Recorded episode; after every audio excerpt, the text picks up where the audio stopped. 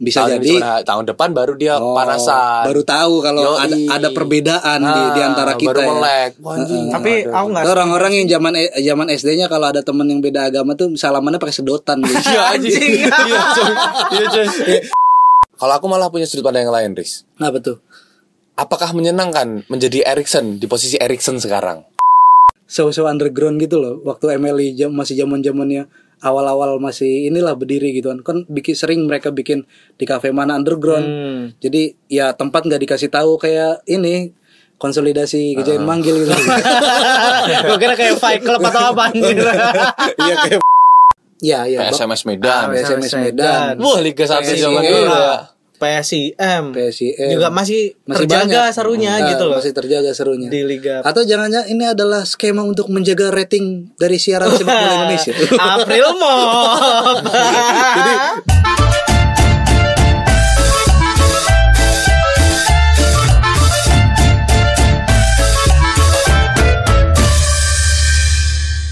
Oke selamat datang kembali di podcast Oragol episode ke-35 Karena sepak bola bukan hanya tentang pendengar ya Iya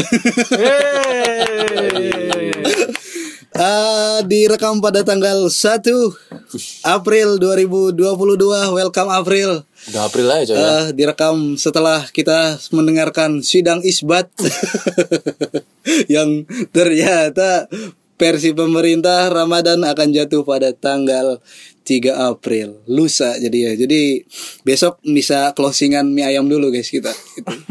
ya, berbeda tapi kalau kalau saya kan Niklas Alfarisi sebagai host kan puasanya hari Minggu tapi teman saya Rehan Majid puasanya besok tapi Yoi. tidak terawih malam ini apa kabar Han Alhamdulillah baik. Yoi, Aman.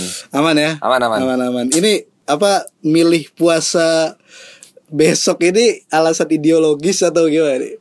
Legacy ya? Legacy ya. Iya, jadi keluarga. Keluarga ya. Iya, kalau lebaran beda repot ya. Nah, repot. iya. Lainnya udah pada berangkat kita masih puasa lucu. Berangkat apa sholat id kan kita masih puasa kan lucu. Saya ya walaupun kemungkinan nanti lebarannya beda apa sama ya, sama-sama ya. Karena mungkin yang pakai metode hisap itu apa namanya udah le- udah menyatakan lebaran gitu kan sekeda- sehitungan ternyata pas di sesuai hisap itu hilalnya udah kelihatan juga gitu kan ya bisa sama-sama lebaran. Bisa. Dan pernah terjadi gitu kan. Ada yang puasanya bareng tapi lebarannya beda ada yang puasanya beda tapi lebarannya bareng. Ada yang puasanya bareng tapi lebarannya ada yang seminggu duluan tuh juga ada kan. Nah, ada yang bulan puasa atau enggak nggak tahu nih ibadahnya bakal naik apa enggak nih kayak teman saya di depan nih ada Arci Afrian Halo. Halo. Eh, tahu nggak? apa apa Kemenak itu kenapa kok meresmikan tanggal 3 April itu sebagai satu Ramadan? kenapa saya tidak ikut sebagai peserta sidang isbat soalnya Karena Kemenak itu bercanda. Lah, Kan April Mop. waduh bagus bagus bagus berarti gimana itu kalau April Pop berarti aslinya tanggal 2 tetap. Aslinya tanggal 2 mungkin. Oh, jadi sekarang nih rilis yang kemarin masih April Pop hitungannya. Iya. April mau Tapi karena Pertamax naik ya udah deh kita nunggu. kita lambatin dulu. Ya karena itu kan versi pemerintah individu apa Sorry, namanya sorry, sorry, untuk Bang. untuk individu masing-masing yang menjalankan puasanya ya ngikut keyakinan sendiri-sendiri jangan-jangan misalkan peserta sidang isbat yang hadir itu besoknya ini April Mop. enggak be- besok be- ya? besoknya Puasa juga. puasa Yoi. gitu kan karena kan ayah dari banyak kalangan juga kan gitu kan dari banyak kalangan dari banyak prinsip gitu-gitu Ada banyak aliran ya. Eh, dari banyak aliran Banyak tapi ya April Mop coy. dipastikan buat ah gimana banyak April Mop 1 April. Tapi kalau rilisnya sidang isbat di April maupun keterlaluan sih itu, Ji. iya enggak Nggak mungkin kayaknya. enggak gitu sih Maksudnya Nggak aku gitu juga sih. setelah minyak goreng naik, Pertamax naik tanggal 1 loh. Itu kok anggap April Mop semua itu. Iya kayak kayak kayak seakan-akan itu April Mop itu loh, kayak Oh, prank gitu. loh. seakan-akan. Gitu loh. Digadang-gadang. Digadang-gadang. Mm. Sidang isbat harusnya kan ya tanggal 2 aja ya biar semua sama Senada gitu loh, ya. gitu loh. Tapi ya karena metodenya beda ya, rukyah hilal. itu sama- itu yang bikin aku aku semakin yakin sih kalau Islam tuh agama paling bener gitu. Se sedetail itu dan se, Ya, se- seketat detail. itu menentukan perangkat peribadatan gitu kayak wah gitu ya nggak tahu lah. Tapi yang pasti gitu buat teman-teman Muhammadiyah besok harus eh, mungkin menjadi orang yang paling kuat imannya ya karena akan beredar foto closingan Caca pada makan mie ayam. Jadi gitu. nanti Ya kalau sendiri jadi nanti malam jadi Weh, sahur, kemudian sebetulnya me- apa namanya membedakan mana orang Muhammadiyah dan NU itu nanti agak lebih mudah ya di Iya, iya, iya. hari-hari ini karena Iya, iya. anak-anak Muhammadiyah pasti nanti malam pada update sahur. Abah sahur, Yoi kan. Besok update-nya buka puasa. buka puasa. Ya. Yoi. Oh, Muhammadiyah nih. Muhammadiyah. ha. Polarisasinya terlihat sebenarnya. Sebenarnya paling gampang kan ini kalau salat taraweh. Kalau NU kan kul huwele cepet gitu kan. Kalau Dua tiga, dua tiga. Dua tiga. Ya, dua tiga rakaat. Kalau Muhammadiyah 8 Sebelas. rakaat. Iya, Empat, 8 empat, tambah tiga. 3. Empat empat tiga. Lah ya 8 tambah 3. Iya, empat tambah tiga ya. Itu 4 3. apa namanya direct, direct taraweh. Tapi proses prosesnya lama Proses, karena satu prosesnya lama. Satu, rokaat itu satu panjang. juz. Iya, Iya. gitu memang. Iya sih. Ya enggak satu rokat satu juz, we. satu taraweh itu satu iya, juz, satu satu rokat satu satu juz, buset. Bubar. bubar. Aku pernah ngikutin dulu tuh. Ya tapi tapi aku tuh pernah ya ngobrol sama siapa ya? Ngobrol sama seseorang lah aku lupa. Dia bilang dewasa ini kita Oke. tuh apalagi di wilayah urban ya, di wilayah yang urban. Ini nggak pantas nulis ini ya, nulis berita-berita mail gitu. Dewasa ini. Ya, ya, lanjut, ya, lanjut, lanjut. ya baru-baru ini ya. Yoi, yoi. Baru-baru ini. Latar belakang skripsi anjing. Ya serius, maksudnya eh, di apalagi di wilayah urban itu udah nggak bisa kita pakai metode sholat yang bacaannya panjang-panjang coy. Oke, oke. Dia bilang gitu, aku lupa nih siapa ya. Tapi asik tuh diskusinya. Maksudnya kenapa tuh? Kok bisa? Ya kita harus mengerti audiens kita itu siapa. No, pasarnya siapa ya? Pasarnya siapa? Jangan sampai kemudian orang malas ke masjid itu gara-gara bacanya panjang-panjang. Hmm. Niatnya baik tapi outputnya justru malah ma- bikin orang ah ngapain ke masjid nanti selesai malam nanti ini jadi males. Iya, iya, iya. iya. Jadi harus harus paham gitu S- psikologis dari Kalau di para- daerah mayoritas NU tapi di situ ada populasi anak-anak indie berarti mereka nyarinya yang 11 rokaat gitu. Iya. Dulu aku kayak gitu juga di soalnya. tapi kalau kalau misalkan kita yang Tapi hidup ter- di Jogja gitu kan lihat ah 11 rokaat udah nggak asik, udah nggak indie lagi. Nyari yang dua tiga. Iya, nyari yang 23 gitu. kerap ya, kerap ya. gitu gitu. Ih, nggak seru nih gitu. Habis terawih masa ada kultum gitu. Jadi dulu di di rumahku yang masih di dekat bandara Adi Sucipto itu masjid itu masjid NU. Hmm. Jadi kalau aku sekeluarga sholat di situ empat rakaat terus cabut coy. Yoi. Tiganya di rumah. Yoi, witirnya di rumah. iya, gitu, diliatin gitu, orang, uh, Muhammadiyah nih.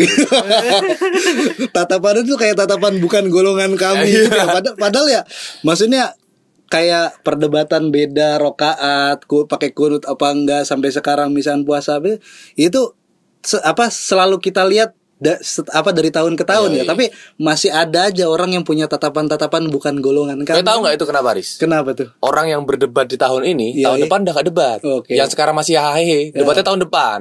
Paham nggak? debat apa Misalnya kita ber- bertiga nih, oke oke oke memperdebatkan soal kunut dan rokaat. oke Tahun depan mungkin kita nggak berdebat karena udah, oh ya udahlah gitu. oh iya, iya. Nah orang-orang yang nggak berdebatkan di tahun ini, Bisa tahun jadi- tahun depan baru dia Oh, panasan. baru tahu kalau ada Yoi. ada perbedaan di, di Nah, antara kita baru ya. melek. Wah, anjing, Tapi ada. aku nggak Orang-orang yang zaman eh, zaman SD-nya kalau ada temen yang beda agama tuh salamannya pakai sedotan gitu. Iya anjing. Iya. Iya. Eh, jangan jangan nempel lu ikutan Kristen lu kayak gitu.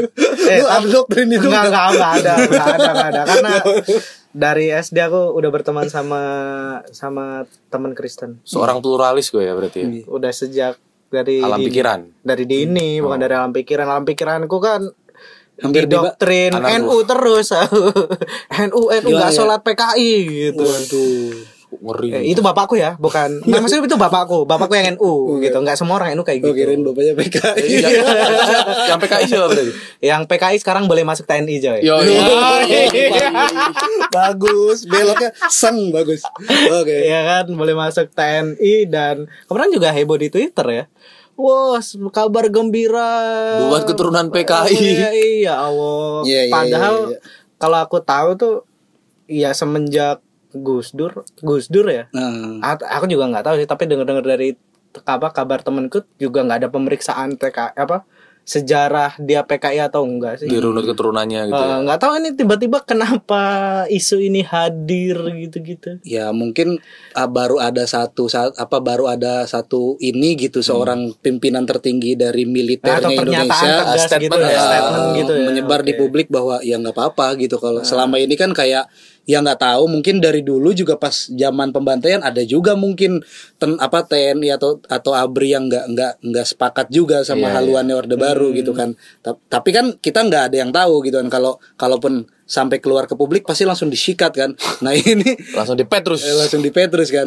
Kalau sekarang ternyata ya ya bersyukurlah zaman udah terbuka, kita juga bisa melihat keterbukaan para ini apa namanya patriot-patriot bangsa. bangsa Tapi gitu. ngomongin soal keterbukaan coy Ini kemarin tuh Kemendak Itu kan bilang Oh minyak goreng naik Dan kita menyerahkan harga minyak goreng ke pasar. Mm-mm. Itu karena ada mafia di dalamnya. Oke. Dan mafia Italia kayaknya. Mm, itu ah Enggak mafia Melayu. Orang Indonesia Nanti akan kita bongkar Kenapa kok bisa harganya naik gitu. Minyak goreng tuh dari 14.000 ribu Sekarang satu liternya Premium itu harganya 24.000 ribu coy Naik banget itu dua, Hampir dua kali Minyak lipat. sayur ya. minyak sayur premium Minyak maksudnya. goreng. minyak goreng premium Minyak goreng Tapi kalau minyak premium. jelantah, Curah itu Minyak minyak curah. curah. Kalau minyak- jelantah ya. Iya, minyak curah Minyak curah. Minyak curah itu naik juga Tapi nggak sespesifik itu Belasan ribu kan 17 ribu berapa? Iya kan gitu. awalnya 12 Iya, 12 iya, jadi 17 kayak gitu Ah, ah, Tapi ternyata sampai sekarang Mm-mm. Itu mafianya belum dicurahkan siapa nih namanya gitu Dan Ya, tiba-tiba mafia. Pak Jokowi tanggal 1 April ini juga Heeh. ini memberikan BLT minyak goreng 300 ribu untuk rakyat miskin. Wow, kayak baik banget ya. Tapi apakah ada skema di belakangnya? terskema sih kayaknya Iya ya. Nah, inilah apa namanya niat untuk menyenangkan orang banyak yang nggak harus tiga periode lah. iya. Ya bikin senang orang kan wajib, tapi kan bisa Iya, bisa dengan, dengan cara yang lain pro- berbagai profesi gitu ya. Ya itulah di lokal di negara kita di di negeri kita ini mantap sekali ya ngobrolnya ih ke mana-mana gila. Ngeri Ini ya? kayaknya dapat berita bagus-bagus semua nih hari ini. April mau April 1 mau. April, ini April banyak kejadian besar. Termasuk kok ya April mau Pi, yang biasanya ini tapi wah anjing serius ya? leading banget gitu ya nggak apa-apa lah bagus gitu kemajuan dan butuh dipertahankan. Nah kita ini ya apa namanya update banyak info dan keriuhan di media sosial termasuk di awal pekan kemarin ya di dunia entertainment. Pusatnya entertainment di Amerika ada kejadian yang bikin kaget gitu kan, bikin riuh orang Indonesia kan gitu ya kalau ada rame di mana kita ikut rame seakan-akan ya ya nggak apa-apa sih gitu kan akhirnya juga ikutan gitu. Karena yang ke- yang terjadi juga orang yang yang menurutku nggak tahu itu berpengaruh gitu kan di, di di sepanjang aku ngikutin apa namanya dunia hiburan gitu kan. Ada Will Smith yang tidak terima dengan jokesnya Chris Rock Yoi. dan nampol. Dan situasi itu lagi di acara Oscar, Akademi Oscar penghargaan Oscar gitu kayak tidak terima jokes tentang istrinya istri, tad- awal pak kalau kalau kita ngelihat kan kalian bertiga ngelihat ya ngelihat apa namanya prosesi kronologisnya tuh. Ketawa ketawa terus apa namanya sempat ketawa juga kan si Will Hmm, Smith Will ya? Smith ya ketawa terus ngelihat si Jad- Jada. jadanya itu tidak enak gitu kan mukanya langsung wah ini demi istri saya. Gitu. saya cinta dengan istri saya. Bucin ya. Tapi tapi menurut kalian gimana kalau aku sih mikirnya itu itu menarik tuh kita tinjau apakah Anjing, kita tinjau Iya kan dari tadi ilmiah mulu dia mau Emang kayak. ilmiah gitu ya Iya Enggak kan? juga kan Iya kaku apa-apa. ya kaku ya Kaku kaku formal itu. oke coba kita lihat deh kemarin Kita review. kita review Nah, itu bahasa asing omelin Ivan Landin lu kita ulas. kita ulas Oke kita ulas deh. Kemarin dia posisinya ketawa-ketawa, terus Oke. dia baru nampol itu karena lihat jadanya bete. yo yo yo. Pertanyaannya sebetulnya apakah Will Smith itu pada saat itu merasa dia sudah pada posisi yang enak gitu. Maksudnya orang respect sama dia, orang tahu dia senior, orang tahu dia punya track record yang bagus sehingga apa pun keputusannya lewat kejadian itu barangkali orang nggak akan memberi stigma buruk atau justru minimal aku membayangkan apakah Will Smith sebetulnya juga membayangkan publik akan kemudian berpihak sama dia sih Ah. indikasi seperti itu sih aku mikirnya Iya iya iya. Oke dia dia dia dia lihat jadanya cemberut, tapi kemudian dia berdiri dan nampol itu, apakah mungkin dia punya pikiran kayak pasti orang setuju sama caraku nih, karena dia sudah eh, menghina istriku, dia kena penyakit dan pasti orang bakal respect sama caraku, seorang gentleman yang membela istrinya. barangkali. Persepsimu ya, ya, ya. Hmm, jadi ada dua sih kalau aku mikirnya itu apakah itu spekulatif banget ya ini ya apakah itu murni betul-betul dia refleks ya spontan ketika lihat si Apa apa? Spontan. ketika lihat jadanya bete dia langsung nampol atau pada saat dia lihat jadanya terus dia punya perhitungan sendiri nih "Oh, ini kayaknya aku nampol ini orang bakal respect sama aku nih bakal Wah gila Iya, seorang iya. gentleman yang Iya, iya. Barangkali kan seperti itu. Barangkali. Tapi ternyata Nah, justru polemik dan jadi meme. menjadi meme Mungkin jadi di luar skema dia sehingga Ah, ah, ah. dan kalau yang menarik itu sebetulnya si ini Denzel Washington tahu kan? Denzel Washington Iya kan? Itu Iya kan? Dia kan bilang langsung waktu dia habis nampol itu. eh setan itu datang ketika kamu pada titik terbaik. Dia nyalain setan malahan. Ya kan itu kan Denzel yang ngomong. Will Smith aja yang salah. kalau- Kebapak-bapakan Denzel Oh, Washington iya, itu. iya. Wise orangnya Wise, bijak. wise. Kayak- Ramadan ini ya, setan disalahin lagi. Yo setan itu datang ketika kamu sedang dalam posisi terbaikmu. Makanya mungkin karena pertimbangan seperti itu dia minta maaf kan akhirnya juga. Iya iya iya. iya. Nggak tahu ya perse- perse- persepsi masing-masing bisa bisa me- mbah bisa menginterpretasikan itu. Ada yang bilang ah itu cuma gimmick doang gitu. Hmm. Ada tapi kan banyak apa namanya publik Indonesia itu terkesan kayak ngebela ya gitu. Iya. Iya. Ya aku nggak nggak mau ngelihat jauh-jauh gitu dari story-story yang diposting sama ya teman-temanku yang saling follow di sosmed gitu kan terutama di Instagram ya apa na- langsung langsung standnya ada saya di pihak Will Smith gitu kan nggak bisa istri digituin apa segala macem gitu-gitu ya kalau lu gimana sih Kalau aku sebenarnya stand gue tuh di abu-abu ya. Aku antara Chris Abu Rock. siapa? Iya di abu-abu. Oh, kira aku aku nggak memihak. Aku nggak memihak Will Smith dan Chris Rock juga nggak ada untungnya juga untuk memihak mereka berdua ya. ya ya, ya Kecuali mungkin sih. Panji karena Panji Pragiwaksono kan eh, dia berpihak kepada Chris Rock karena Chris Rock adalah salah satu jujukan di skena stand up comedy. iya iya Ya, Referensinya dia barangkali ya. Iya, dan Will Smith walaupun dia juga bilang bahwa dia idolanya dia juga, tapi Will Smith ada belum belum dalam satu lingkaran sama dia. Wih, Karena kan kan Pak- kalau gitu sih. Ya kan dalam arti Panji bukan artis kayak Will Smith gitu, Ak- aktor ibaratnya kayak gitu. Ah, Nah, aku aku itu ngelihat juga beberapa hal ya kayak ada pendapat dari Panji Will Smith salah karena dia nabok gitu.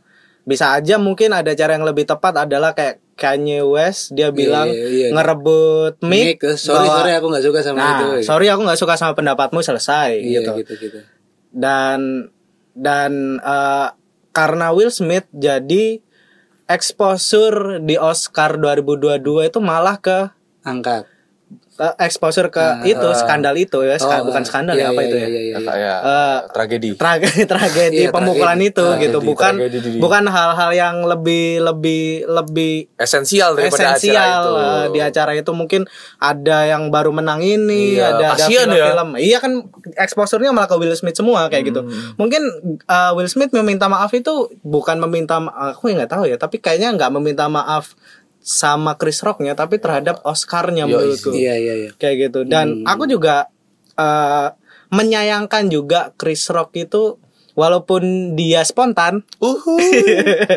So, untuk ngomong kayak gitu kan dia membacakan nominasi ya. Mungkin sebelum membacakan nominasi mungkin ada pengantarnya dulu Iya, kayak iya. gitu-gitu beat-beat kayak gitu. Hmm, tapi dia kenapa nggak cross check Jada kenapa apa namanya Botak. gundul botak itu masa dia nggak cross check sih iya iya maksudnya kayak vi- apa namanya seorang Kiki Saputri yang roasting Mm-mm. dia selalu bilang orang kalau mau bikin joke bikin lelucon tuh ya harus riset dulu dong apalagi Chris Rock kalau menurutku nah iya Nggak, kan? maksudku apalagi Chris Rock dia Pasti riset. beat apa stand up komedian tuh nggak mungkin hal-hal yang haram bagi seorang stand up komedian dia nggak mungkin ngelempar joke tanpa dibikin dulu tanpa Hmm. Nah, iya disiapin kan? dulu Nah. iya Hmm. dan dan beat beat soal jada itu ya dia dia tulis dulu ya ya itu udah kelihatan kayak ditulis kok kayak misal Ah. analoginya dengan GI GI GI Jen, Jen. eh, gitu. Jen kan di dalam filmnya pun juga seorang ini ya, seorang perempuan yang di paling pemberani, suaminya nggak bisa apa-apa karena Iya, iya, iya.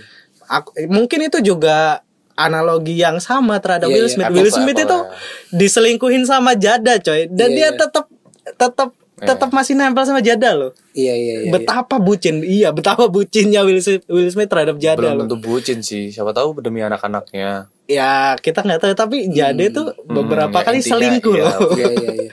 Kayak- eh, eh, dan dan itu kan bakal banget terjadi ya. Maksudnya bukan cuman oh, apa seorang stand up komedian juga kalau misalnya kita di lingkaran pertemanan juga kalau misalnya ada yang ngebe- tiba-tiba ngebecandain kita gitu. Itu bukan bukan bukan komedi yang di konsep ya. Iya. Ya kayak gue diledekin tiba-tiba Eh.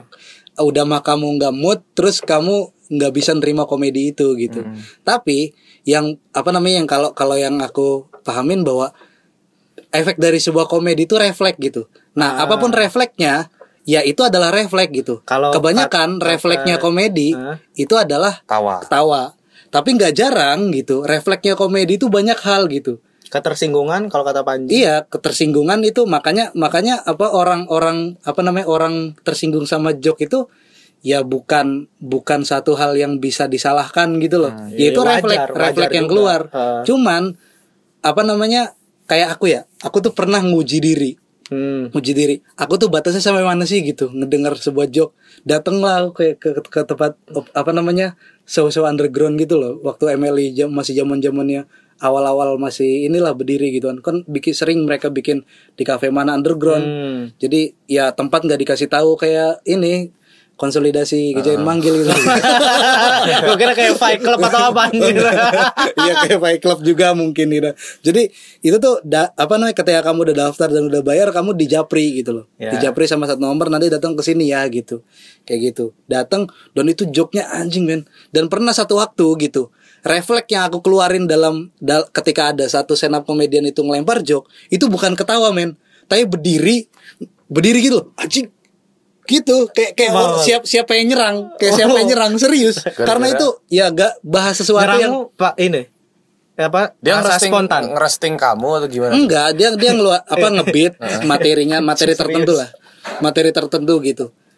Itu lucu, banyak orang ketawa tapi enggak buat aku awalnya gitu, awalnya. Set aku berdiri kayak eh, refleks dan it- dan itu aku sadari itu adalah refleks. Oh, ternyata itu apa namanya? Itu refleks itu refleks yang aku keluarkan ketika aku mendengar jokes tertentu gitu loh. Jadi wah itu. Terus panitia pada ngeliatin kan. Panitia pada ngeliatin. Wah, ini itu ngapain? Langsung dideketin. Ngopo Mas? Ngopo Mas kowe Mas? Mas, Mas, ini Mas kalau nggak bisa nerima joknya apa bisa nonton sampai di sini aja gitu. Oh. Terus aku mulai cair lagi kan mulai "Oh, enggak mas namanya namanya juga saya refleks gitu. Enggak kok saya nggak bakal bertindak jauh gitu. Karena emang udah niat dari awal tuh nguji diri dan akhirnya paham oh sampai situ ternyata batasannya. Dan ketika udah apa udah tahu batasannya aku kan ya tertantang juga untuk mampu melampaui batasan. Dan mungkin gitu kan yang di yang dikeluar apa yang dilakukan oleh Will Smith itu adalah satu refleks yang dia Oke. keluarkan gitu loh. Karena dia ngeliat istrinya.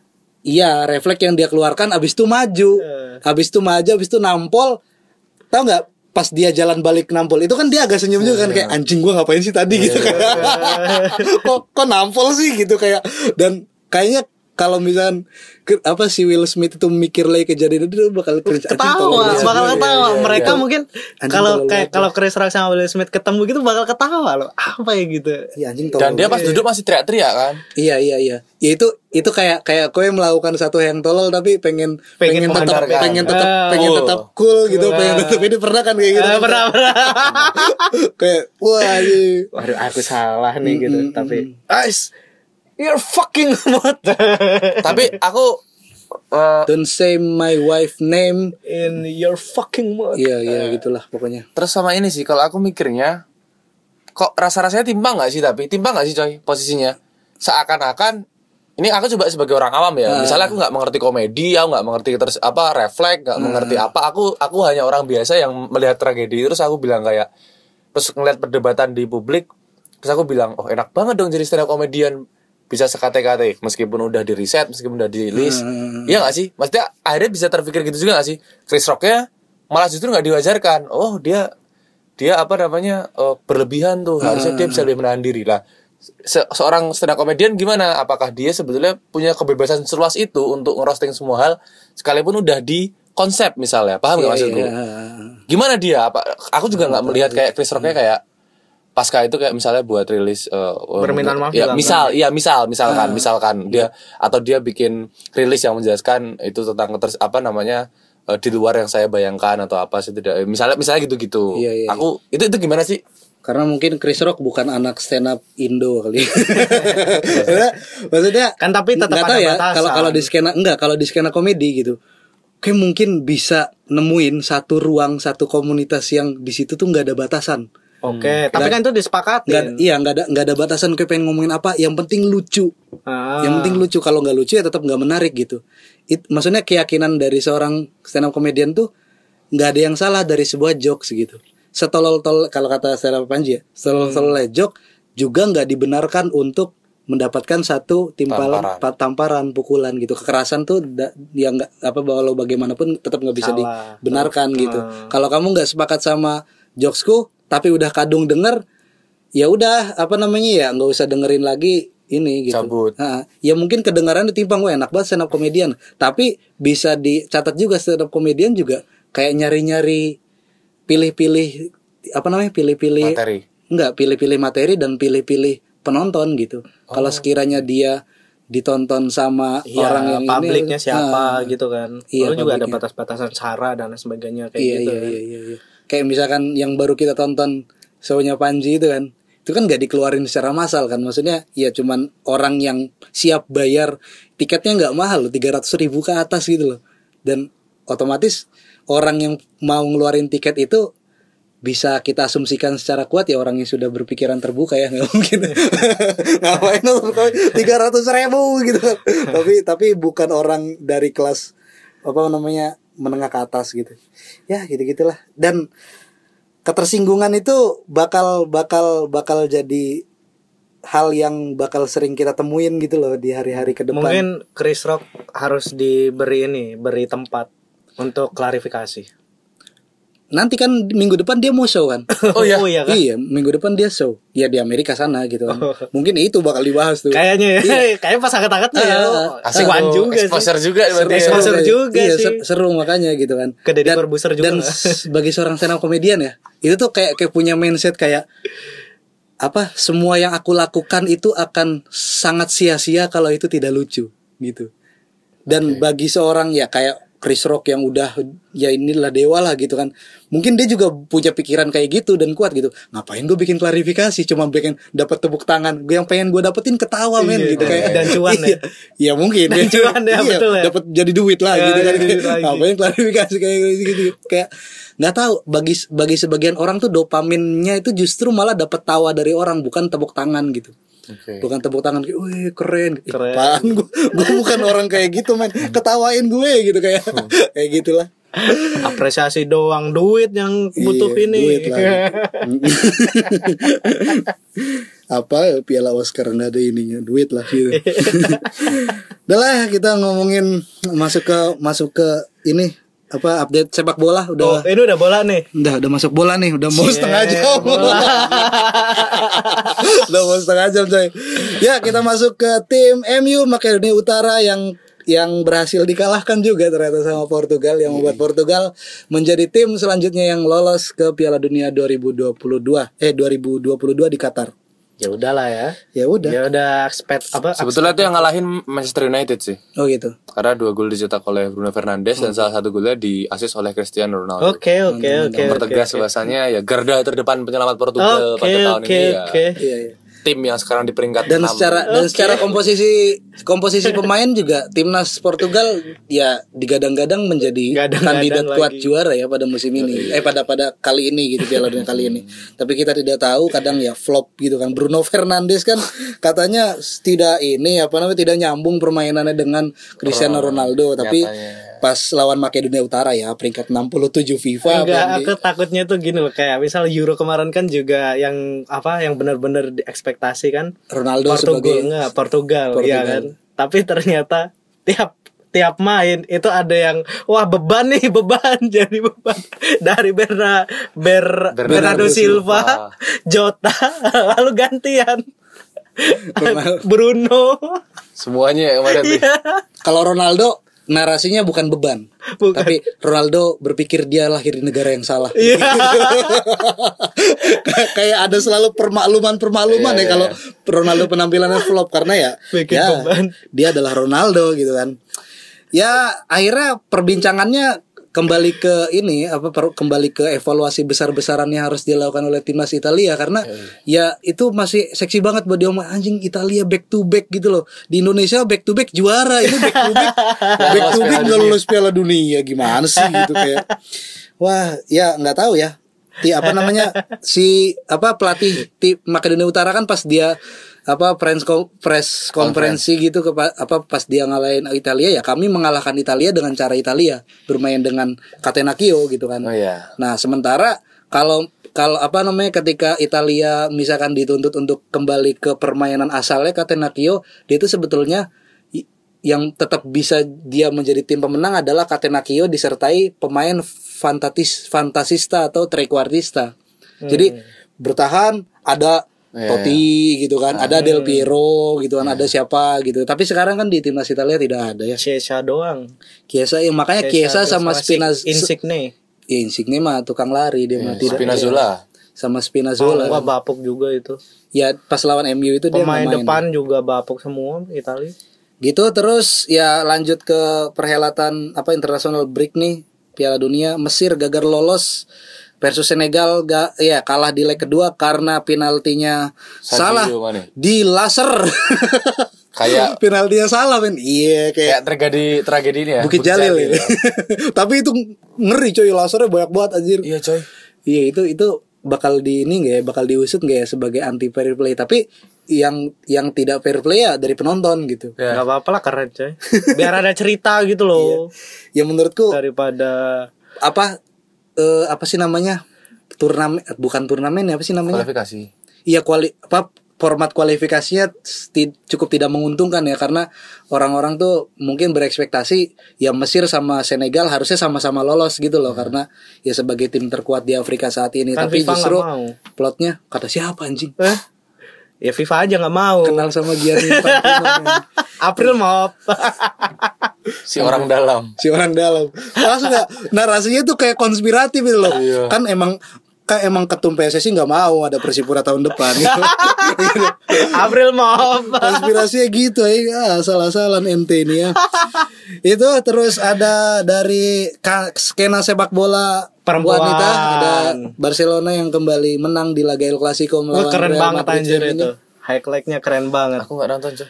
Highlight Ya highlight-nya minimal doang. nonton highlight kan. Iya. Aku juga nggak nonton ngapain nonton sepak bola wanita ya maksudnya Buat Dan itu bagus. mecahin mecahin rekor ini ya, mecahin rekor Penonton. penonton. Sepak bola penonton wanita. terbanyak Ah. iya 91 ribu 91 ribu. Aku tahu sih alasannya kenapa. kenapa Karena orang tuh Seksis sekarang seksis. enggak enggak enggak orang tuh sekarang tuh males ngelihat negara bermain. Hmm. Tapi lebih enak itu ya udahlah klub gitu loh. Dan di saat itu ada El Clasico walaupun Iya, itu di perempuan ya, di cabang perempuannya Hmm. gitu.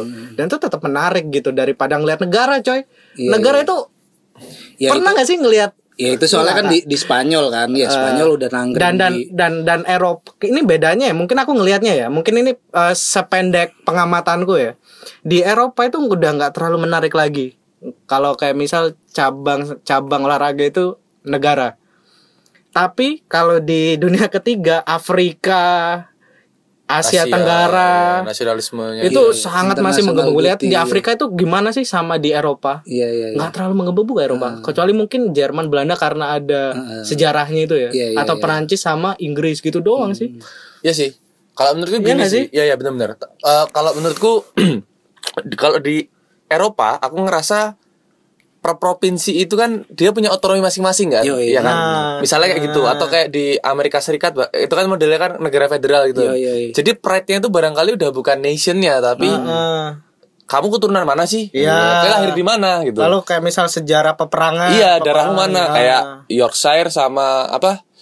Leeds sama MU gitu kan. iya, kue dulu eh, mawar putih atau mawar merah gitu-gitu. Ah. Jadi barangkali ketika sekali Kayak mawar hitam gitu. Mawar gak, gak serius. Jadi barangkali ya ini ini ini spekulasi opini ku kan. Aku kan bukan pandit suka-suka aku ya. Jadi maksudnya siapa tahu sekalipun sudah dipayungi dalam sebuah negara tetap nggak klop aja gitu. Ya nggak sih? kayak kayak pendapatnya Roy eh, Roy, Roy Keane Martin, apa ya? eh. Enggak, Roy Keane. Roy Keane dulu pas derby Manchester kan ngapain tuh si Maguire apa Pelukan. saling berpelukan sama Stone. Oke, mereka dalam satu nas apa satu negara nasional. Hmm, Tapi ini derby Manchester, coy. Wah, dia bilang gitu. Akarnya dari Manchester gitu. iya, iya. Jadi emang kayak Pelukannya kalau udah ketemu di timnas Inggris Ya aja. timnas Inggris aja lah dan itu nggak nggak terlalu bonafit karena Iya, iya. karena cuma laga persahabatan dan sebagainya. Tapi kalau misal di Piala Eropa baru baru itu udah hype. Makanya kemarin kenapa kok eh, El. Clasico perempuan itu uh, uh, apa namanya memecahkan rekor itu menurutku itu jadi alternatif yang Iya, iya, iya. lebih enak dilihat Lebih daripada nasional Sepakat tuh. Sa- gitu. Sama satu lagi nih. Kalau aku menilainya di Eropa itu ini enggak enggak enggak enggak enggak kemudian artinya peradaban mereka lebih kenceng ya perputarannya. Tapi maksudku Hmm. mereka itu kemudian cepat untuk mencari hal baru apa yang diekspor lebih menarik barangkali Iya, kayak lebih gitu ya. menarik. Apalagi nih, apalagi lebih nih, lebih nih. lebih apa namanya kena gitu ya. Ya, misalnya kita ngomongin skena musik di Amerika, misalnya di Eropa itu kan lahir punk, punk rock, glam rock, apa selalu punya cabang-cabang Iya, gitu. eksplorasinya eksplorasinya kenceng. Nah, sama kayak mungkin terus kemarin yang rame tuh eh di Paris Fashion Week kan juga ada beberapa brand-brandnya eh, skincare skincare Indonesia katanya ke sana. Hmm. Terus ada salah satu influencer aku lupa siapa yang ngomong dia bilang skincare di Indonesia tuh nggak akan laku di Perancis karena di sana itu udah mindsetnya tuh uh, all color is beautiful semua warna kulit itu cantik. Jadi kalau kita jual pemutih di sana nggak laku karena orang di sana pede aja kulit hitam kulit kusam. Tapi enggak ya mungkin ini ya. Kan si MS Glow ini kan ini apa namanya BA-nya. BA-nya kemarin si ini si siapa? Babita Charlie. Babe Cabita Babe sama Cabita. ah, Babe Cabita sama Marcel. iya kan agak kulitnya agak berwarna. Brand, brand ambasadornya Babe Cabita sama Iya. Marcel. ya oke I- i- itu kan sebetulnya kan akhirnya yang mau aku highlight adalah cara berpikirnya itu udah udah beda barangkali juga di sepak bola aku kemarin juga lihat Manchester United itu fansnya itu udah mulai nonton U23 Iya, iya. iya. U23 nya tuh mulai rame. Mungkin faktor pertama mereka lagi gacor banget ya. Eh, Alejandro Garnacho yang nggak pernah main di seniornya United tapi dipanggil ke seniornya Argentina. Ya, Terus ya, kemudian Charlie McNeil, Ca- apa eh, Savage, anaknya eh, siapa sih Robbie Savage. Ya mereka akhirnya orang mikir ternyata nonton sepak bola barangkali bukan hanya sekedar nonton Ronaldo, Bruno, De Gea, tapi Iya, iya, iya. kepuasan Untuk menang misal. ngelihat greget menang ngegolin banyak itu yang ternyata menyenangkan Iya, gitu iya, barangkali seperti benar, itu. benar, Jadi akhirnya nyari alternatif. Iya, iya. Barcelona Femini kan gue bilang sendiri kan Paris atau aku masih ingat banget. Waktu Barcelona babuk-babuk ya sekarang saya sudah nggak nonton Barcelona senior lagi, saya nontonnya Barcelona Femini. Iya. Terus Barcelona U23 dia gitu-gitu kan. Itu kan sebetulnya ekspresi dia bahwasanya menonton Barcelona saat itu barangkali nggak menyenangkan lagi. Betul. Kalah, dibantai, dipermalukan, Bapuk, apa, bapuk. ngejar pantat. Ah, ya gitu-gitu. Akhirnya ngapain nonton Barcelona? Iya. Penontonnya nggak enak, balik ke sosmed dicengin. Heeh. Mending nonton Femininya menang. Iya, jadi punya alasan oh Ah. Femina masih ada nih menang Yes, gitu. gitu. Jadi- Cukup besar ya kemenangannya 5-2. 6-2. Eh, 5-2. lima Enam. coy. 5-2. 6 aja deh. 5 eh, April kita- mau. Nanti kita kita lagi yang salah nih. 6-2. Enggak 5-2 itu kalau eh, itu itu Lima dua coy. Nanti Dan- di semifinal Ah, ketemu Wolfsburg. Wolfsburg. Lalu ada ada derby lagi. Hmm. Lai- Lyon, eh bacanya gimana? Lyon. Lyon sama sama PSG. PSG. Oh, itu juga bagus tuh. Kemenangan atas Real Madrid sih kalau kalau aku yang ngikutin Barcelona Femini ya. Eh sorry, itu, kemarin turnamen apa sih?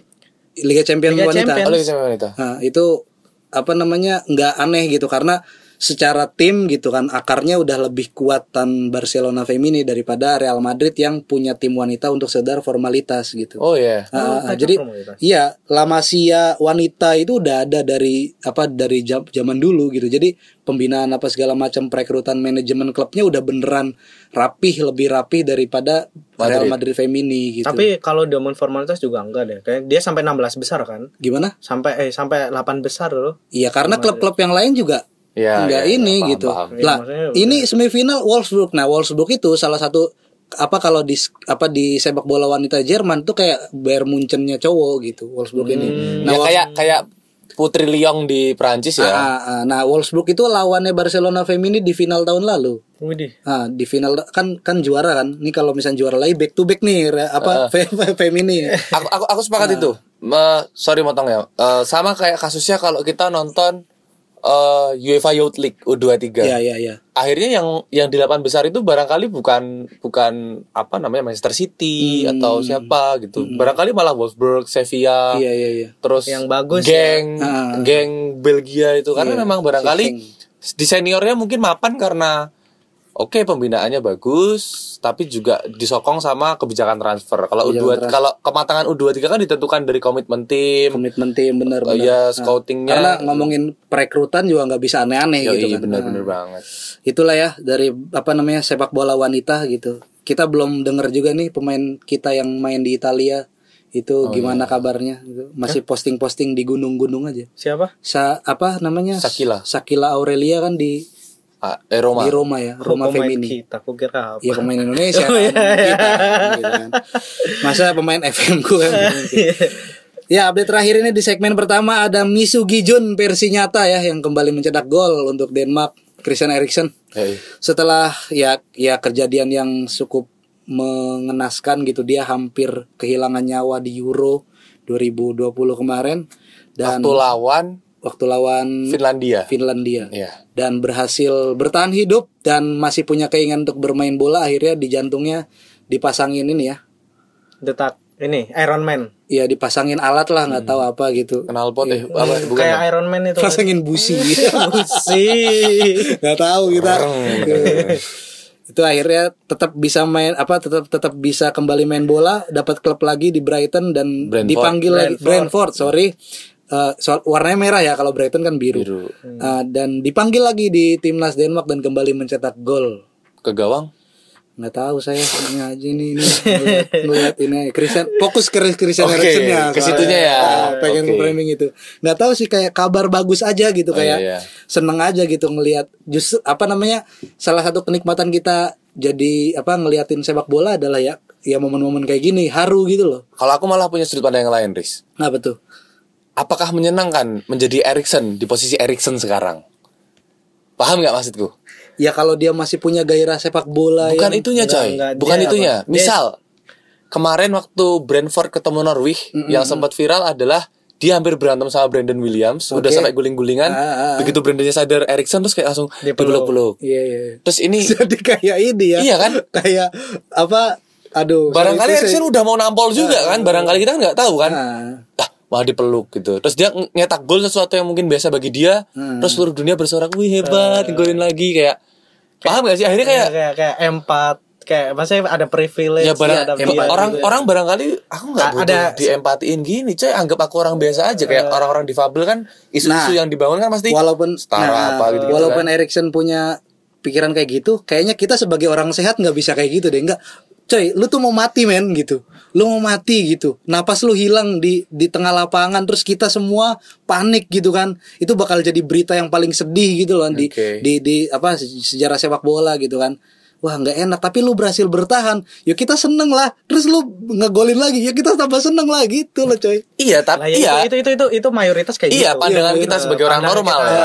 yang Iya, iya. Erikson kayak Nah, gitu. bagaimana Eriksennya gitu. Ah, bagaimana Eriksonnya ketika eh, Semua orang memandang ah, kayak gitu ah, dia dia dia gini dikit orang wih Iya. dia ngapain dikit wih Walaupun hebat maksudnya eh, golnya juga dari penalti juga udah semua seneng. Ya, harus wah hebat banget. Ya maksud barangkali Erikson kayak mungkin ya ya, ya, Iya, kita nggak tahu Erikson gimana ya, tapi kadang kan akhirnya Biasain lah. eh, dan takutnya kan hal kayak gitu kan menumpulkan naluri bersepak bola untuk aku harus effort lebih baik. Akhirnya ketika dia mainnya jelek, orang jadi memaklumi. Dia nggak dia nggak dapat kritik Ya misalnya. maklumi harusnya dia harusnya dia kayak Aguero men harusnya. Iya sih.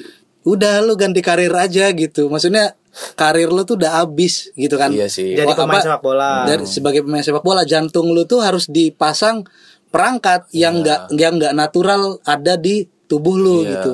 Setengah Kal- robot iya, lah dia, Iya. gitu kan. Ya menurutku itu kayak penghargaan atau empati yang sebesar-besarnya bagi dia yang pengen bertahan hidup dan punya masih punya gairah ke sepak bola gitu loh. Ya, pun iya sih. pun iya, juga iya, apa gitu. namanya eh nomor 10 kan Erikson juga Aku ya- sekarang nggak nggak apa nggak nggak kepake juga. Aku kan. yakin kalau dia punya saham kayak Bradway kayaknya dia pun pensiun udahlah gitu kayak. Berapa punya saham? Ah, Bradway tuh buset pengusaha, Pengusaha coy, Eh, sama kayak Matteo Flamini kan. Oh, kayak Matteo Flamini dia tuh Oh.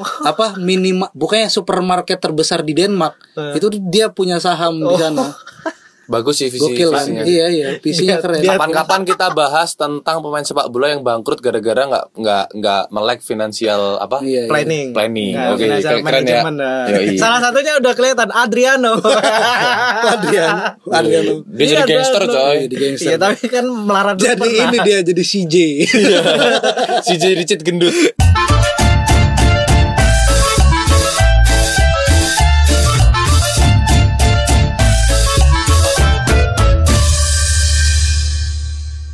Oke, selamat datang kembali di podcast Oragol segmen kedua di episode ke-35 ini.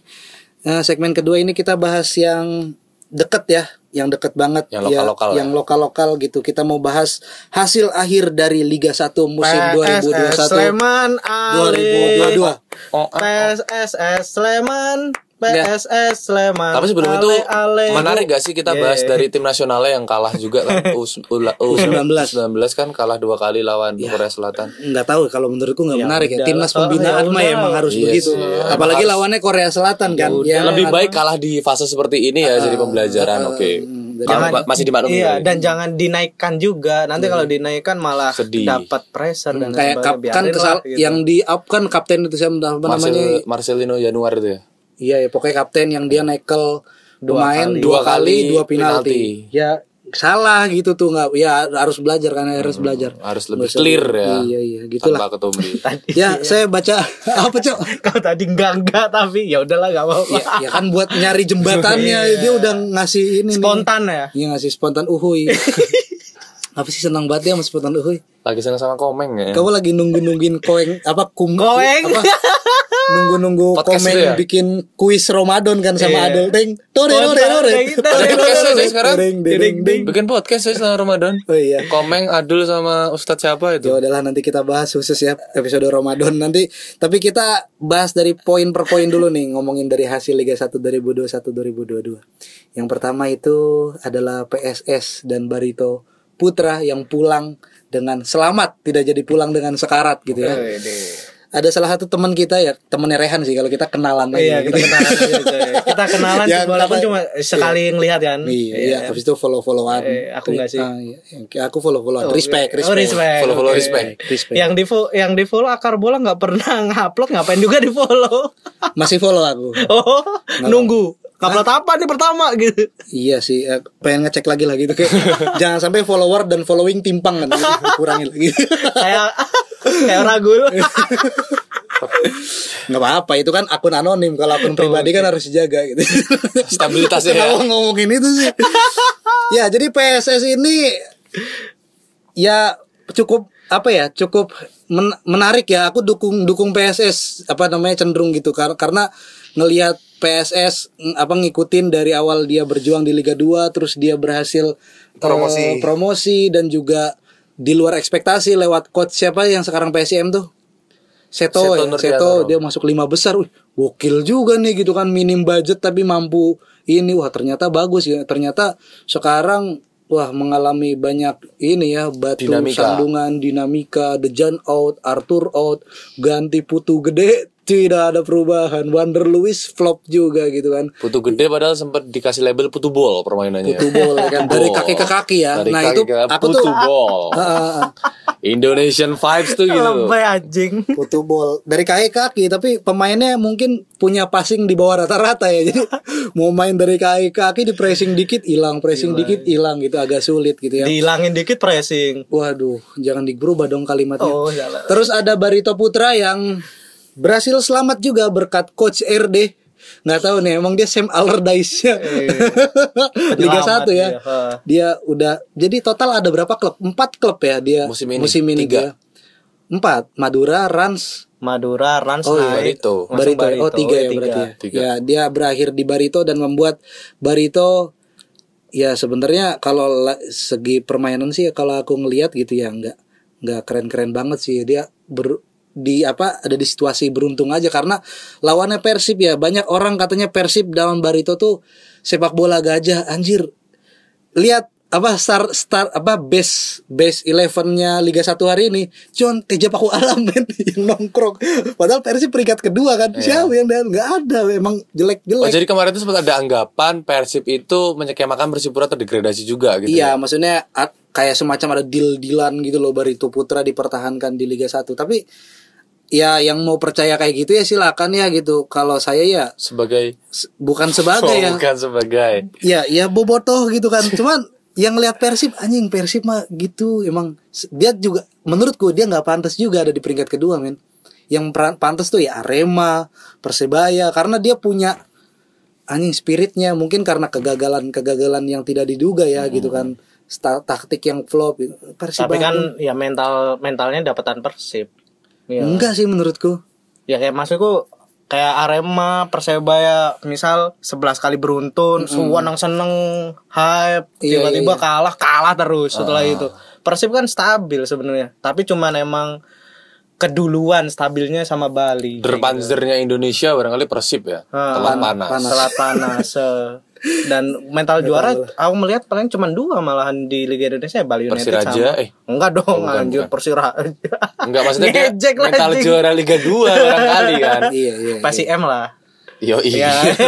ya itu perlu mental juara dulu juga. Mental juara di Liga 1 cuma dua kalau nggak Bali United ya Persib yang lainnya itu angin-anginan kayak gitu loh. Dan dan Persipura itu kan sebenarnya kalau misal ya sejarah nggak boleh misal sih tapi kalau misal pengurangan tiga poin itu nggak terjadi Barito loh Barito yang yang bakal itu. Ah. Benar-benar karena empat laga terakhir P- apa namanya Persipura berhasil eh, berhasil menang secara meyakinkan 3-0, 2-0 Iya. terakhir pertandingan terakhir Udah dia menang bener-bener niat pengen Ah. di Liga 1 gitu ben- cuman ah, main 3-0. cuman sekarang jaraknya berapa sih gitu Beda satu ya. Bed, apa kalah head to head. Kayak itu head ya. Nah, sama, makanya sama poinnya. makanya kalau dulu dia nggak nggak nggak ada WO tuh dan pengurangan tiga poin tuh wah se- ya Ya itu masih sangat debatable sih ke- keputusan PSSI dan LIB terkait WO-nya Persipura itu kenapa nggak didalami dulu sih itu aku aku pikir juga Persipura nggak akan sebodoh itu untuk milih udah WO aja gitu loh maksudnya kan ada penyebab gitu loh kenapa nggak berkaca gitu iya. iya. dan terakhir buat Persipura sebetulnya eh kalau aku mikirnya eh meskipun dia di Liga 2 dan dia adalah tim yang nun jauh di sana tapi barangkali Persipura itu selalu hangat di hati kita ya karena Mm. kita tumbuh di mana kita melihat Zahran Kerangar terus kemudian Boas dan Ortisan. Ya pemain-pemain Papua yang membuat Persipura jadi klub dengan torehan terbanyak kan di Liga di Indonesia. Bonevo dulu di Bonevo Sempat di Persipura, Oh di sempat, di Persipura. Bio Paulin, Bio Paulin ya. terus Gendry Pito eh, termasuk yang nangis kemarin kan Boas bukan siapa Eh, Jack Comboy. Jack Comboy, boy eh, Edward Ifak dalam, 28 tahun terakhir dia terdegradasi itu apa namanya tahun 84 dan kembali lagi tahun 94 ketika Liga Indonesia unifikasi gitu kan. Apa namanya perserikatan Ah, dengan perserikatan sama Galatama. gitu kan. Galatama. Unifikasi Persipura hadir dan sampai tahun 2022 ini tetap bertahan gitu loh. Bahkan jadi tim yang tersukses 4 6 kali juara. Kayak Schalke ya, kalau di Jerman. Schalke, Malaha. Malaha. Itu ya mungkin yang ngelihat ngelihat apa lagi Mi- Everton nanti kalau misalkan degradasi iya, ini iya. anjing sepi amat nanti nggak ada derby Merseyside gitu kan. Walaupun derby Merseyside juga apa sih gitu. Tapi kita ke Persipura lagi yang ngomong-ngomong soal tapi menurut- menurut tapi ka- ah, Liga 2 nanti bakal seru kan ada Sriwijaya ya ya Bang. PSMS Medan. PSMS Medan. Wah, Liga 1 PSIM. zaman dulu ya. PSIM PSIM. juga masih, Masih terjaga banyak. serunya Ah, gitu loh Masih terjaga serunya. di Liga Atau jangan-jangan ini adalah skema untuk menjaga rating dari siaran sepak bola Indonesia. April Mop Jadi dibagi kekuatannya gitu. Nggak tahu juga lah gitu. April Mop Tapi sa- satu kredit buat kalau aku ya, Mm, sepanjang season ini pemain yang sangat aku sukai di Persipura dan layak dapat panggilan dari HTY menurutku Iya, iya. adalah Pahabel ya, Fernando Pahabel. Dia kapten kan El Capitano kan. Heeh. Itu keren banget coy menurutku. bukannya udah tua ya Tapi masih gacor coy. Sama ini sih wonderkidnya si Ramai Rumakik tuh Oh iya. menurutku perlu diselamatkan Ramai karirnya. Iya. kek sih Nah, menurut perlu gua. diselamatkan karirnya at least dia di apa ta, apa di tahun depan tuh musim depan Tetap di Liga 1. tetap di Liga 1 gitu kan main di salah satu klub untuk menjaga apa namanya dia Oh, gitu. iya, standar ya. Ah, jaga agar standar. dia bisa masuk ke Piala Asia ya Ya maksudnya Eh, kok dia, Piala Asia? dia dapat dapat ASEAN, tem- ASEAN. tetap dapat tempat di Ah. coach STY gitu kan di timnasnya gitu kan. Karena kan kita udah deket semakin dekat dengan bulan Juni di mana timnas bakal berjuang juga buat dapat satu slot di Piala Asia. Kayaknya Iya, Piala Asia. kayaknya Indonesia bakal jadi Makedonia Utara.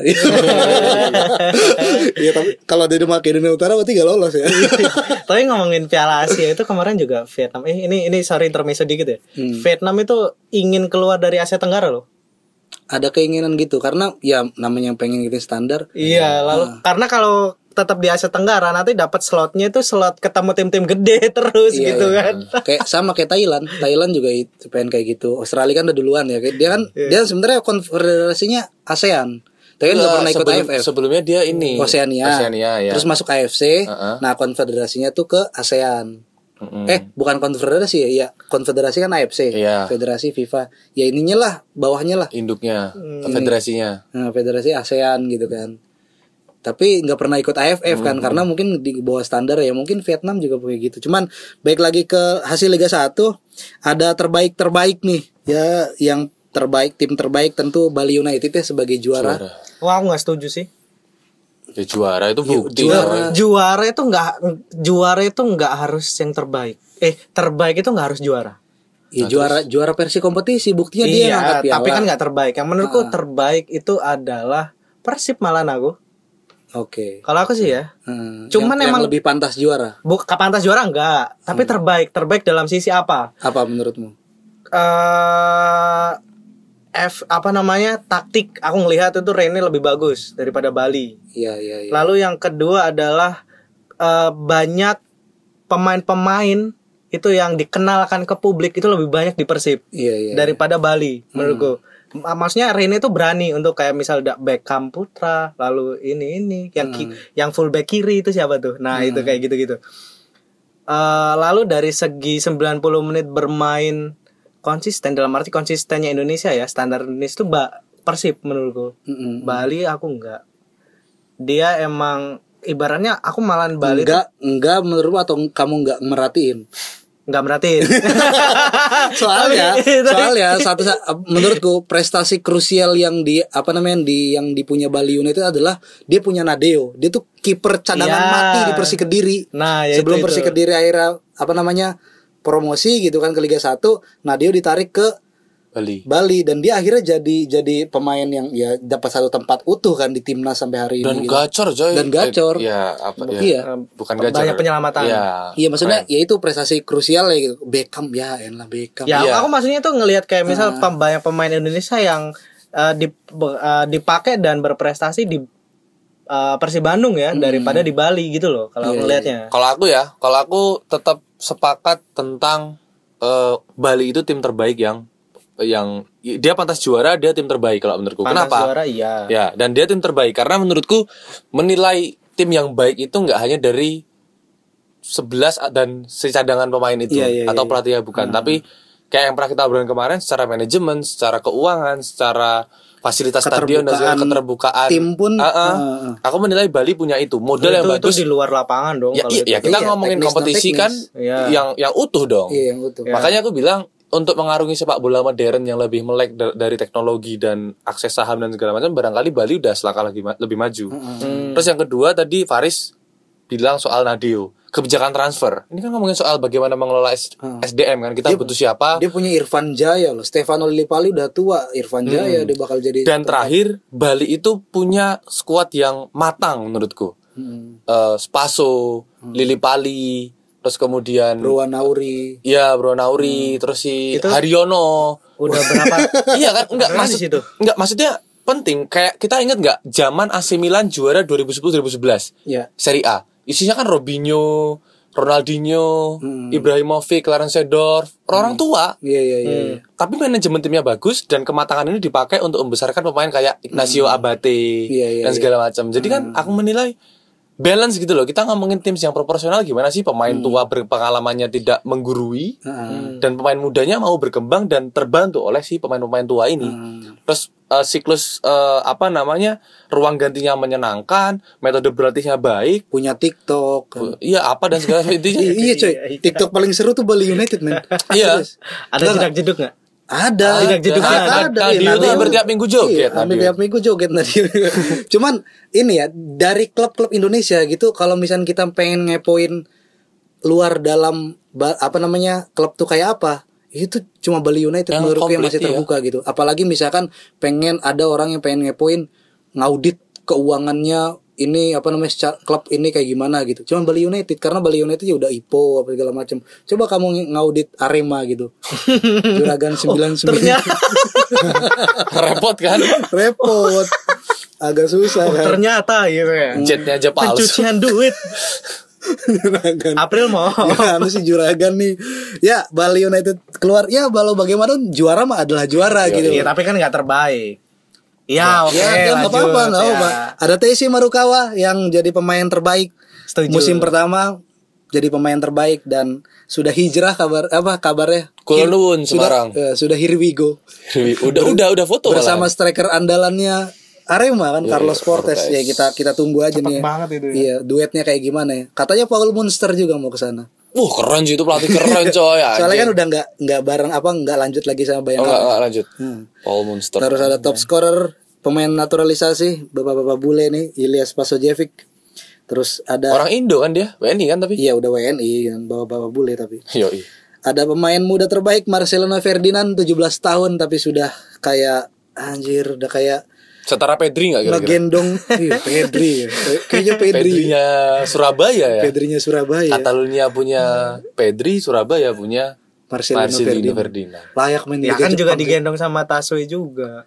Iya maksudnya masuk gitu loh. Iya. Masuk gitu. Kalau masuk kegendong kan berarti dia juga eh, ma- eh, apa namanya ya nyambung mainnya. Ibaratnya ini Ferdinand nih ininya apa namanya? eh junglernya gitu. Ferdinand tuh AM. Ferdinand tuh AM. Oh, dia nggak- nggak ngerti ya? TC itu TC itu SS. Second striker gitu kan, bukan spesial sambel ya. Masuk CSS gitu kan. Terus Bruno, si Bruno Moreira itu CF gitu. oh. Dan circle apa namanya skema gol pasti selalu dari Marcelino gitu. nggak pernah tuh langsung tung kayak Persi Bandung kan gitu. Apa apa gunanya anjing pemain tengah tuh gitu. Kenapa langsung ke Iya langsung ke winger atau Iya langsung tapi ya tapi kan Eh, tunggu- cakep tunggu deh. Seka- maksudku gitu loh se- se- permainan itu oke kayak ke kaki itu bagus tapi nggak se nggak se Iya, kalau misal pemainnya nggak bisa kayak kaki ya Ah, udah langsung Enggak kalau gitu. Persib juara mah keren gitu. Wow, permainan kita pragmatis, pragmatisme yang bisa bikin juara. Ternyata tidak juga. langsung ke B, langsung ke depan, langsung ke depan. siapa sih? Bandung? Bandung. Ya Beckham itu. Oh, Beckham ya? Cuman Beckham itu cuman ngejar pantat gitu loh, lari-lari nggak jelas. Lari-lari nggak jelas. Justru kalau pressingnya bagus cuman cuman end passingnya jelek. Nah, justru Bandung itu tak pikir ada satu ya ini kita kita ngomongin kebijakan transfer ya. Zola itu dulu Bandung kan. Iya, iya akademi main akademi. Akademi kan? Nah, ke Persela kan. Keren coy di Persela. Iya. Keren coy. Zola kemarin waktu lawan apa? Waktu lawan Sleman aku nonton. Hmm. Keren coy. Iya sekeren-keren Zola tapi kan nggak bisa membuat Persela selamat ya gitu kan. Degradasi Apalagi juga. di Bandung. ya mungkin Iya, salah apalagi tim di aja dia. nggak salah tim dia dia dibuang eh, dari Bandung tidak disiplin ya attitude-nya jelek Oh, iya ya? gitu. attitude-nya jelek manja gitu-gitu tahu, baru tahu sih. iya gitu kalau Beckham kan apa katanya katanya enggak gitu Hard Kita- worker ya. Arthur ke Persik karena apa itu? siapa Arthur siapa nih Arthur Bonai siapa nih Arthur siapa Arthur nih yang dari PSS Sleman. oh Persi Kediri Eh, karena Iya, apa tuh? nggak tahu ya karena udah nggak disukai aja kali sama publik Sleman karena gitu. manja. Ya nggak tahu dia, Arthur Irawan. Iya, Arthur Irawan. Alumni Espanyol. Iya. Orang mau ke La Masia se- sekalian ya gitu kan Aku banyak duit ngapain di Spanyol Jadi kan di La Masia pas tes Apa namanya psikotes nggak masuk Enggak, dia tuh mikir ah kalau di La Masia persaingannya agak sulit kok promosi kalau di Spanyol kayaknya bisa. nih. Enggak juga ternyata. Gak lolos senam PTN lama sih ya. Agak sulit ya Terus ada gol terbaik Saltonya Carlos Portes Pemain debutan juga gitu Terus ada best coach Aji Santoso Satu-satunya pelatih lokal Pelatih asli pribumi Yang mampu bersaing di papan atas Liga 1 musim ini Mantap kan Yang lainnya setuju. Asing-asing Bule-bule ya. semua ya. Terus ada tim Fair Play Madura United. Kita tidak tahu alasannya kenapa. Jangan Madura dipertanyakan United. sih, udah, Jangan sudah. dipertanyakan deh. Ada wasit terbaik Torik Alkatiri. Iya. Yang kabarnya juga lagi berusaha dapat satu tempat untuk apa bertugas di Piala Dunia gitu. Oh iya. Ya berusaha ya nggak tahu lah. Ini kan diseleksi kan. Tetap. masih buat kebijakan Diseleksi sama komite wasit FIFA kan. Nanti kan dilihat Torik Alkatiri bagus. Kayak Harusnya itu yang dipanggil dari Indonesia itu siapa dulu? Wasit Indonesia yang galak. Jimmy. Jimmy Napitupulu Jimmy itu coy. Piala Dunia itu maksudnya Jimmy Napitupulu, Pierluigi Colina. Uh, itu keren coy. Nah, menurutku, menurutku gitu ya. komite wasit FIFA itu harus memperhitungkan wasit-wasit di Liga 1. Karena minim teknologi tapi dia bisa bisa memimpin pertandingan secara adil misalkan. gitu kan. juga sih Enggak, ya maksudnya ya manusiawi kan Iya, kesalahan juga. kesalahan nggak maksudnya, tapi tapi dia bisa rapih misalkan misalkan ad, yang nggak mungkin flop semua kan semua semua pertandingan pasti ada aja kan. Pertandingan yang rapi dipimpin kayak Persib lawan mana? Arema ya yang sa- apa Iqbal Naivo berantem Oh, sama wasit iya. itu ya. Itu kan keren kan maksudnya wasit wasit tegas kayak gitu. Itu perlu diperhitungkan gitu karena ya wasit wasit Eropa sekarang udah dimanjakan sama Berbagai macam fasilitas. fasilitas, ada goal line apa segala macam tinggal kalau ragu tinggal prit gini. Eh, iya. Enak sekali gitu. Kalau kita kan Kalau ragu, ragu nyawa coy jadi kalau taruhan. kalau ragu kan astagfirullahaladzim langsung langsung ini baca kodam gitu baca ini. Astagfirullah. Walaupun gajinya tertinggi ya se Iya. ASEAN. langsung nyebut gitu kan ya Allah gitu kayak masa nyawa saya di sini sih gitu Tiba-tiba ada kaki melayang. itulah ya ya nggak tahu lah mudah-mudahan ya ini musim pertama setelah di kita di apa namanya Pospon. Di terpa badai pandemi. Setelah pospon juga dan musim kedua mungkin bakal lebih bagus. Dan menurut gua pe- untuk pemain terbaik ini kredit layak untuk main di kasta tertingginya Jepang bukan di kasta kedua ya. Pratama Arhan tuh masih di bawahnya Mas Rino Ferdinand menurutku standarnya men. Sebagai wonderkid ya. Karena visinya apa segala macam wah keren banget sih gitu. Tapi kan sayangan belum tereksposur di AFF kan. Ya udahlah besok. ya nggak tahu ya scout scout Jepang Belum, gitu belum. kan iya iya iya iya Nggak Harusnya mau capek-capek lah orang ke orang dari Jepang ke Liga 1. Oh, bagus bagus nggak mau capek-capek coy. Hmm, karena apa Jepang juga punya standar gitu. kan. Iya. Kalau ada pema kan apa namanya? Standarnya ASEAN itu adalah Liga Thailand. Jadi negara apa pemain-pemain yang di luar negara Thailand itu kalau mau main di Liga Jepang paling nggak harus ngerasain dulu. Thailand dulu. Nah, ini kayaknya apa sih sam Dusan agennya Pratama Arhan nih bagus nih kayaknya bacotnya gitu kan. Iya. Ini bagus sekali dia bagus kan tendangan roket lawan Malaysia ini lawannya Malaysia ya. Pas lawan Thailand dibantai-bantai juga 4-0. Ya gitu aja lah dari kita ya. Yoi. Selamat puasa buat teman-teman semuanya. Sampai jumpa di besok episode sahur. selanjutnya. Sahur, sahur, sahur, sahur.